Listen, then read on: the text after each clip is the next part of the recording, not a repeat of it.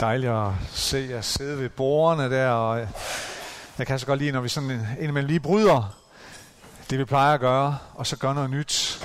Øhm, og det her, det kan altså bare noget. Og nu med sofagruppe og det hele. Øhm, det er rigtig dejligt. Skønt at se jer. Nå,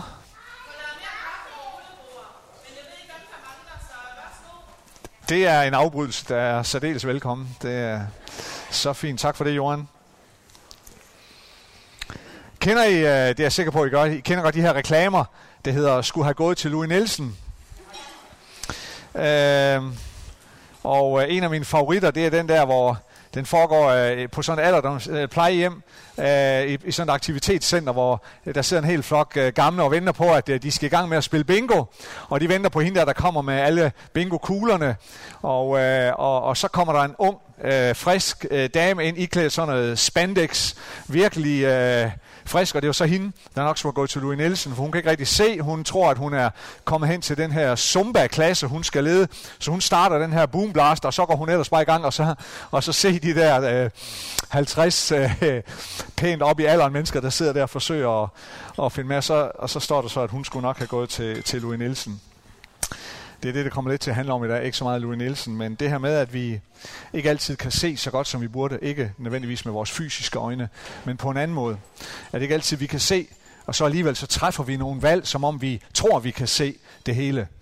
Øh, og det kan nogle gange være en udfordring for os selv, og for de mennesker, vi er sammen med. Øh, og nu skal jeg lige øh, læse fra Lukas evangeliet, øh, kapitel 6, og øh, hvor der står sådan her. Jesus sagde, Vær barmhjertige, som jeres far er barmhjertig. Døm ikke, så skal I ikke selv dømmes.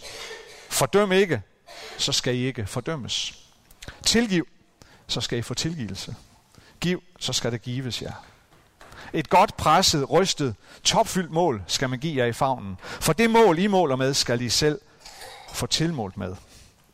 Han fortalte dem også en lignelse. Kan en blind lede en blind? Vil de ikke begge falde i grøften? En disciple står ikke over sin mester, men enhver, der er udlært, skal være som sin mester. Hvorfor ser du splinten i din brors øje, men lægger ikke mærke til bjælken i dit eget øje? Hvordan kan du sige til din bror, bror, lad mig tage din splint ud, som er i dit øje, når du ikke ser bjælken i dit eget øje? Hygler. Tag først bjælken ud af dit eget øje, så kan du se klart nok til at tage den splint ud, som er i din brors øje. Kan Jesus takke, at du er den levende Guds ord. Og du møder os lige nu og taler til os. Så vi beder dig, Jesus, åbn vores hjerte, åbn vores sind, at vi må kunne lytte til dig og høre, hvad det er, du har på hjerte for os. Lige nu, lige her. Amen. Når jeg kigger ud over forsamlingen, så ved jeg, jeg kan jo se, at der er en del af jer, der bærer briller. Nogle af jer har måske kontaktlinser, det kan jeg så ikke så godt se. Øh, det gør I jo ikke for sjov. Det gør I jo, fordi der er en grund til det. Øh, I gør det, fordi jeres syn nok ikke er, som det har været engang. Øh, for de fleste tilfælde. For nogen kan det være sådan, at, at øh, synet har aldrig været godt. Måske. Man kan også være født med et syn, der ikke er så godt. Men for de fleste, så er det så noget, der det, det accelererer over tid. Øhm, for de fleste af jer, der, der bærer briller eller har kontaktlinser, øh, så, så kender du godt til det her med, at, at du, du kan mærke, at synet det bliver, det bliver gradvist dårligere. Øh, enten skal du have papirerne tættere på, eller også skal du have dem øh, længere væk. Øh, det kender mange af jer til. Og du oplever, at det bliver sværere at fokusere. Det bliver sværere at se tydeligt, enten på, på afstand eller også på nært hold. Og det er, bliver også sværere for dig sådan at vurdere øh, afstande. Hvor langt, hvor langt er den bil, der er egentlig væk, der kommer derhen? Øh, hvor hurtigt kører den? Og så videre. Og når, når det bliver sværere for os at fokusere eller bedømme afstanden, så kan vi komme til at træffe dårlige beslutninger indimellem. Ikke fordi vi vil det, men simpelthen fordi vi ikke vi bedømmer ikke så hurtigt eller så godt længere. Og dårlige beslutninger, det kan man komme til skade af. Eller andre kan komme til skade. Så et syn, der bliver dårligere, det skal man bestemt ikke spøge med. Det skal man ikke være ligeglad med. Og på en eller anden måde, så er det lidt det, der er centralt i den her tekst fra Lukas evangeliet, som jeg læste her. Det handler om, det handler om vores syn. Om vores udsyn. Ikke vores fysiske syn, men et andet syn. Og det handler om, hvordan vi kan komme til at træffe dårlige eller forkerte beslutninger, hvis vores udsyn er dårligt. Det handler om, hvordan teksten her, hvordan, det handler om, hvordan vi kan have svært ved at komme til de rigtige konklusioner, hvis synet er dårligt. Og så handler teksten jo også om, hvad det er, der får os til at se dårligt. Og hvad det er, der leder os til at træffe dårlige valg indimellem. Jesus starter her i teksten med at sige, døm ikke, så skal I ikke selv dømmes. Fordøm ikke, så skal I ikke fordømmes. Det her med at dømme et andet menneske i juridisk forstand, det kender vi godt til. Det er jo det, der foregår i en retssal hele tiden, ud over det meste af verden. Hvor der kan være et menneske, som, som står under anklage for at have gjort noget forkert, eller noget, der er ulovligt. Og så afsluttes retssagen med, at dommeren eller nævningene øh, afsiger en dom. 10 kendes for ret, og sagsøgte dømmes eller frikendes. Og hvis retssagen kommer frem til afgørelsen skyldig, så kommer der jo en, en konsekvens. Så bliver, der, så bliver der udmålt en konsekvens, en straf. På en eller anden måde. En af de positive ting ved sådan noget, ved sådan en proces, det er jo, at der netop har været en proces. Der har været en retssag. Der har været en proces, hvor alle aspekter af sagen, forhåbentlig alle aspekter af sagen, er blevet lagt frem. Der har været en proces, hvor alle parter er blevet hørt, hvor der er blevet lyttet til forskellige sider, hvor der er blevet lyttet til de relevante vidner. Der har været en proces, hvor den anklagede har haft en forsvar til at tale sin sag for sig. Og så må man jo bare håbe på, at det hele munder ud i, at der bliver afsagt en retfærdig dom. Men hvorom alting er, så har der været en proces. Og nu er det jo ikke, det er jo nok ikke sådan en juridisk proces eller en retssag, som Jesus tænkte på. Men alligevel så siger Jesus, døm ikke. Så skal I ikke selv dømmes. Og hvorfor han må siger sådan, det skal jeg vende tilbage til lige om lidt. Fordi umiddelbart efter, så siger Jesus videre. Han udvider det lidt, og så siger han, fordøm ikke, så skal I ikke selv fordømmes. Først så siger han, døm ikke. Nu siger han, fordøm ikke. Hvad er forskellen? Hvad er forskellen på at dømme og på at fordømme? Ja, at for, fordømme, det har jo det her lille ord for, foran dømme. Et lille ord, øh, en lille forskel, men med en kæmpe stor betydning, tror jeg. Fordømme. Det er altså en førdom. Eller det er en fordom. Det er altså der, hvor vi dømmer et andet menneske, uden forudgående proces. Det er der, hvor vi afsiger dommen over et andet menneske, uden egentlig at have nogen som helst forudsætninger for at gøre det. For der har ikke været nogen forudgående proces. Vi kender dybest set ikke rigtig baggrunden til, eller i hvert fald slet ikke hele baggrunden til, hvorfor et menneske har gjort det eller det, eller har sagt det eller det. Og vi kender ikke baggrunden for, hvorfor et menneske er, som han eller hun er. Det vil sige, at vi afsiger dommen uden nogen som helst, eller i hvert fald uden tilnærmelsesvis tilstrækkelig baggrund for at gøre det. Det er en fordom. Det er at fordømme. Og hvor ofte gør vi ikke det? Hvor ofte afsiger vi ikke en dom over et andet menneske, uden at kende tilstrækkeligt til kendskærninger? Uden at kende tilstrækkeligt til baggrunden? Uden at kende historien? Skal vi ikke være ærlige og sige, at det gør vi alt for ofte? Så sent som her, den her, her til morgen, blev jeg mindet om min egen tendens til at gøre det. Mona og jeg har været i, i Aarhus siden i går, øh, går morges for at passe vores barnebarn, og så, øh, så skulle jeg jo hjem lidt tidligere her i dag for at passe mit arbejde her, og for at være sammen med jer. Så jeg kørte i bilen hjemad, og så, øh, så kørte radioen bare på P1, og der er sådan et program, jeg tror det er der hver søndag morgen, hvor der er inviteret en gæst ind, en kendt gæst, øh, som, som så øh, medbringer musikken, eller øh, på forhånd har bestemt, hvad, skal, hvad, hvad, hvad musik skal der spilles, og så ind imellem musikken, så bliver, så bliver den her kendte gæst sådan interviewet og spurgt ind til sit liv.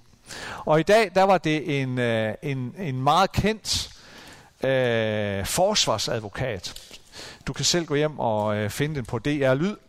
Øhm, og han er sådan en, som han, han er rigtig kendt over hele landet. Han er sådan en, han tager de her sager, han forsvarer de mennesker, vi synes nogle gange er rigtig, rigtig trælse.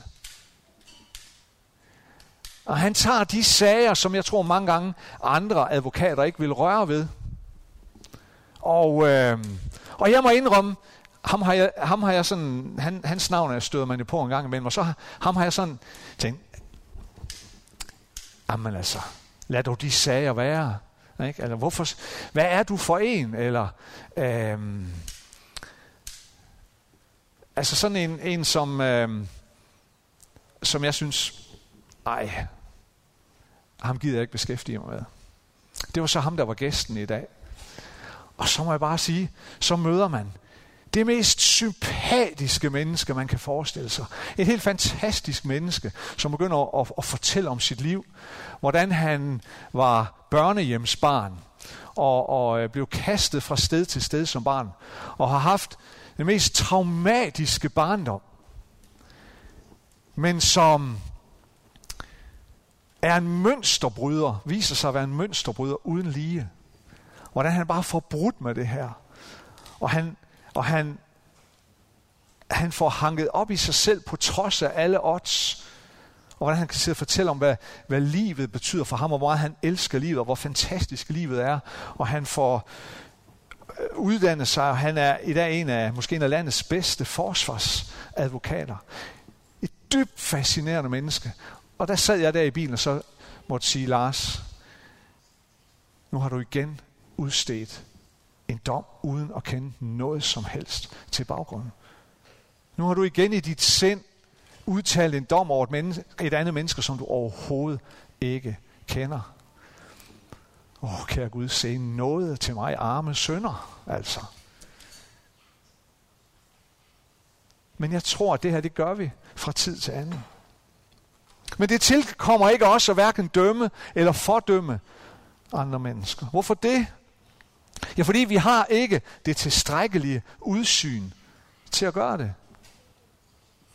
Vores blik, vores syn er ikke tilstrækkeligt skarpt. Vi kan ikke se detaljerne. Og vi kan heller ikke bedømme afstanden.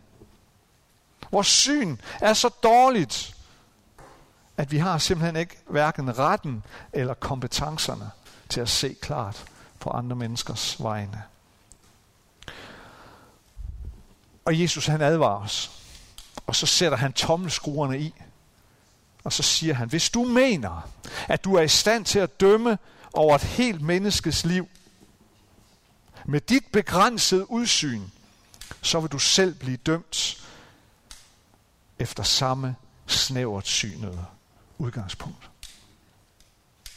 Hvis du mener, du har den fornødne indsigt til at uddele noget i et så begrænset omfang til et andet menneske, så vil du selv få nåden tildelt efter samme målestok.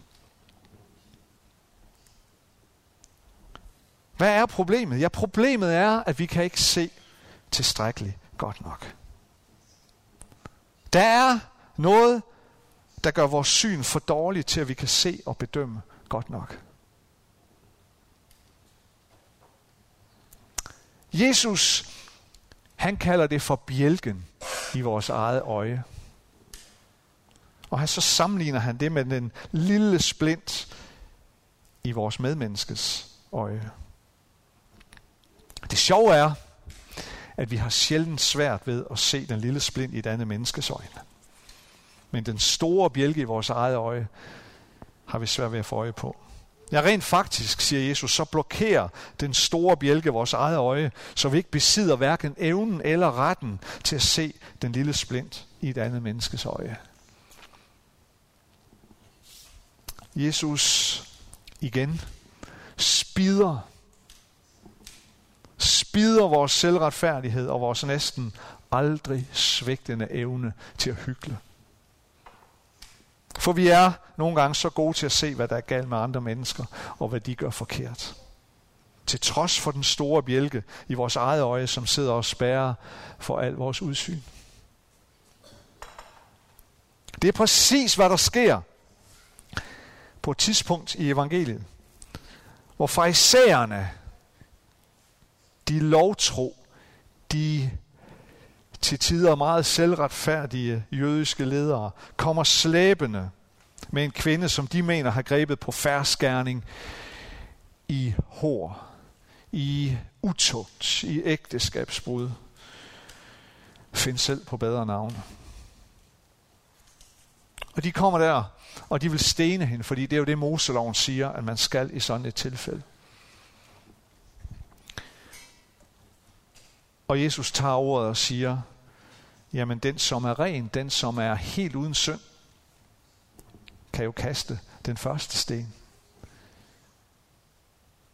Eller med andre ord, alle jer, som ikke har nogen bjælke i jeres eget øje, værsgo, gå i gang med at tage splinten ud af hendes øje her. Og alle stenene, som de ellers havde samlet op for at stene den her stakkels kvinde, falder lige så stille og roligt til jorden.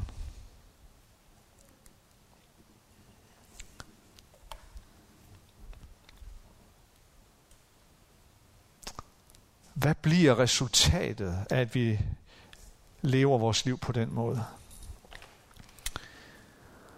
Hvad får det af konsekvenser, at vi dømmer, uden at have ret til det? Ja, man kan sige, det er egentlig både, det er både årsagen og det er virkningen. Jeg tror, det er, det, det er en og samme ting, som er både årsagen til, at vi gør det, og det får den samme virkning. Vi forøger det bare mere og mere. Det bliver selvforstærkende. For hvad får det af konsekvenser, at vi fordømmer, uden at have det fornødne kendskab og indsigt og forståelse for andre menneskers livssituation? Hvad får det af konsekvenser? Og hvad er årsagen til, at vi har så svært ved at se den store bjælke i vores eget øje, men samtidig har så travlt med at pille de små splinter ud af andres øjne? Jeg tror både årsagen og resultatet er nådesløshed.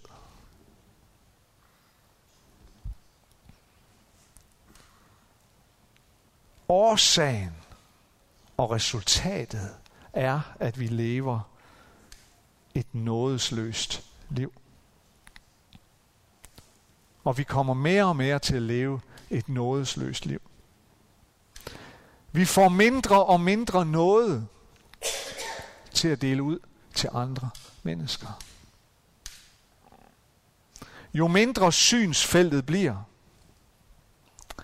jo mere utydeligt vi ser andre mennesker, deres liv, deres baggrund, deres historie, deres fortælling, desto mindre forståelse har vi for dem, og desto mindre noget har vi at give. Vi bliver nådesløse.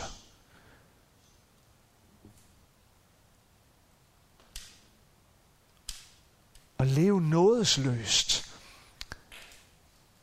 er næsten det mest forfærdelige, man kan tænke sig, synes jeg.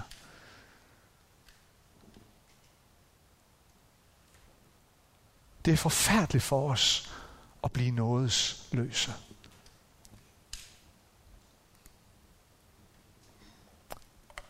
Men heldigvis, så behøver det ikke at slutte der. Heldigvis.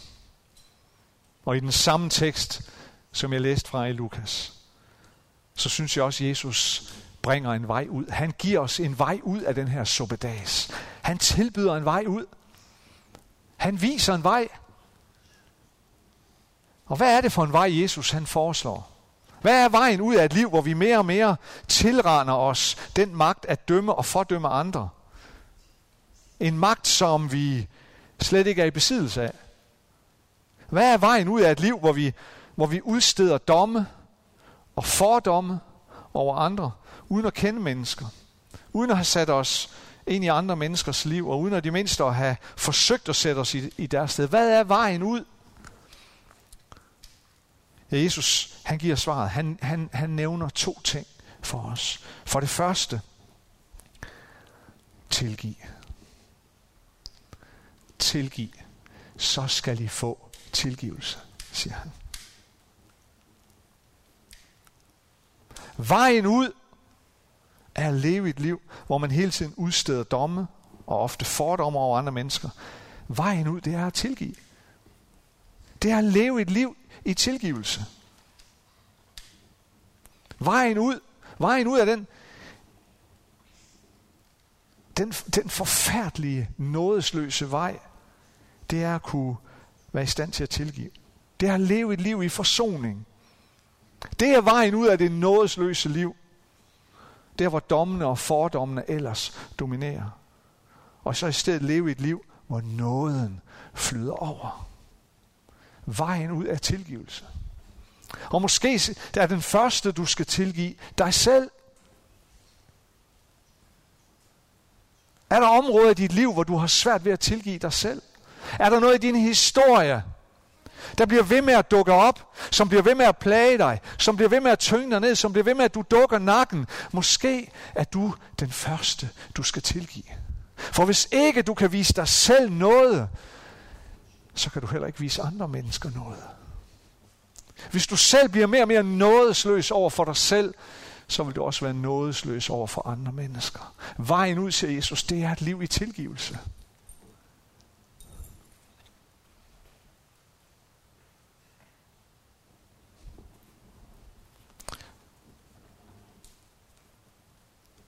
Og for det andet, så siger Jesus, giv, så skal der gives jer. Et liv, hvor der ingen noget er, hvor man hele tiden udsteder domme, er dybest set et fattigt liv. Og Jesus han siger, vejen ud af den form for fattigdom, det er at begynde at give. At leve et givende liv. Et generøst liv. Et liv, hvor du rækker hænderne frem for at give, frem for at holde armene fast om dig selv, for at holde fast, krampagtigt fast, så andre ikke får glæde af det. Jeg tror, jo mere du er i stand til at give af dig selv til andre, jo mere du er i stand til at tilgive, desto mere vil du opleve at gå på den vej, som fører dig ud af domsafsigelsernes og fordommenes forbandelse. Og der er jo et gudsriges princip over det hele, i det Jesus han beskriver her. Der er et gudsriges princip. Den, som kan tilgive, vil selv opleve mere og mere at blive tilgivet. Jo mere du kan tilgive, jo mere vil du selv blive mødt af tilgivelse. Jo mere noget du kan overøse andre med, desto mere noget bliver du selv overøst med. Og den, der giver, vil selv få. Og den, der giver mere, vil selv få mere. Det er et Guds riges princip.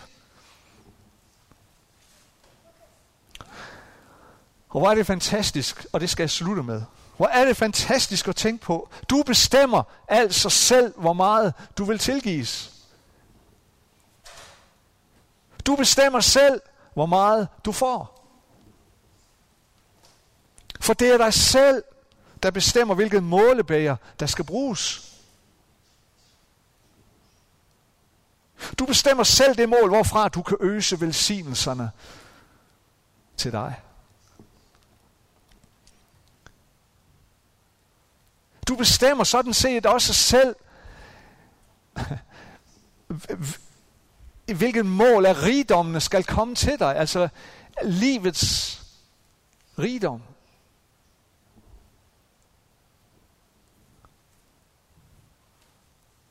Den her advokat, som jeg nævner, fortæller om, hvordan, altså, ja, vi skal gå hjem og høre, det var virkelig en miserabel opvækst, altså.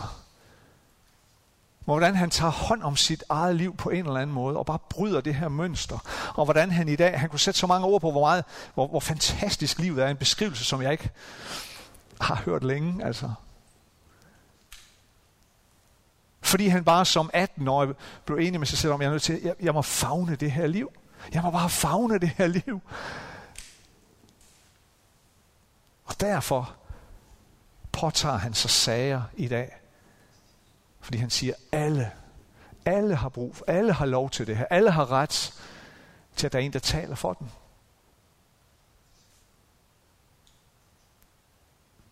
Tilgiv, så skal du få tilgivelse. Giv, så skal der give sig.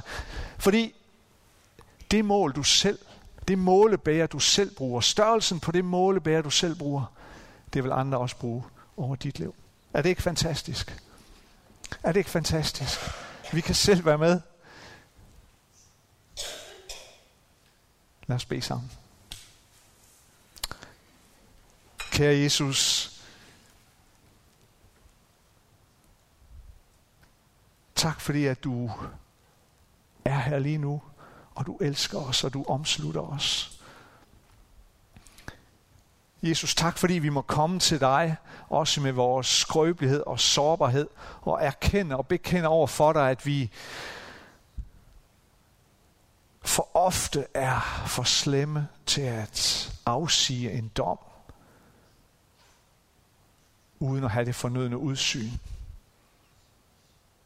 Tilgiv os, når vi hævder, at vi ser klart, men vores udsyn er alligevel alt for snævert, alt for begrænset. Jesus, du er den eneste. Du, vores himmelske far, er den eneste, som ser alt og kender alt og ved alt. Kun du har ret til at udstede dommen. Den tilhører dig. Tilgiv os, når vi forsøger at tilrane os den men hjælp os til at se skønheden i andre mennesker. Jesus, hjælp os til at se dig i, i det næste menneske, vi møder. Og hjælp os til at leve et liv, der flyder over i tilgivelse og giver sind og generøsitet. Hjælp os til at bruge et større målebæger i dag end i går, og et endnu større i morgen. Fyld os med din hellige ånd, Jesus, at vi må kunne leve det liv, der flyder over af noget og barmhjertighed hver eneste dag. Amen.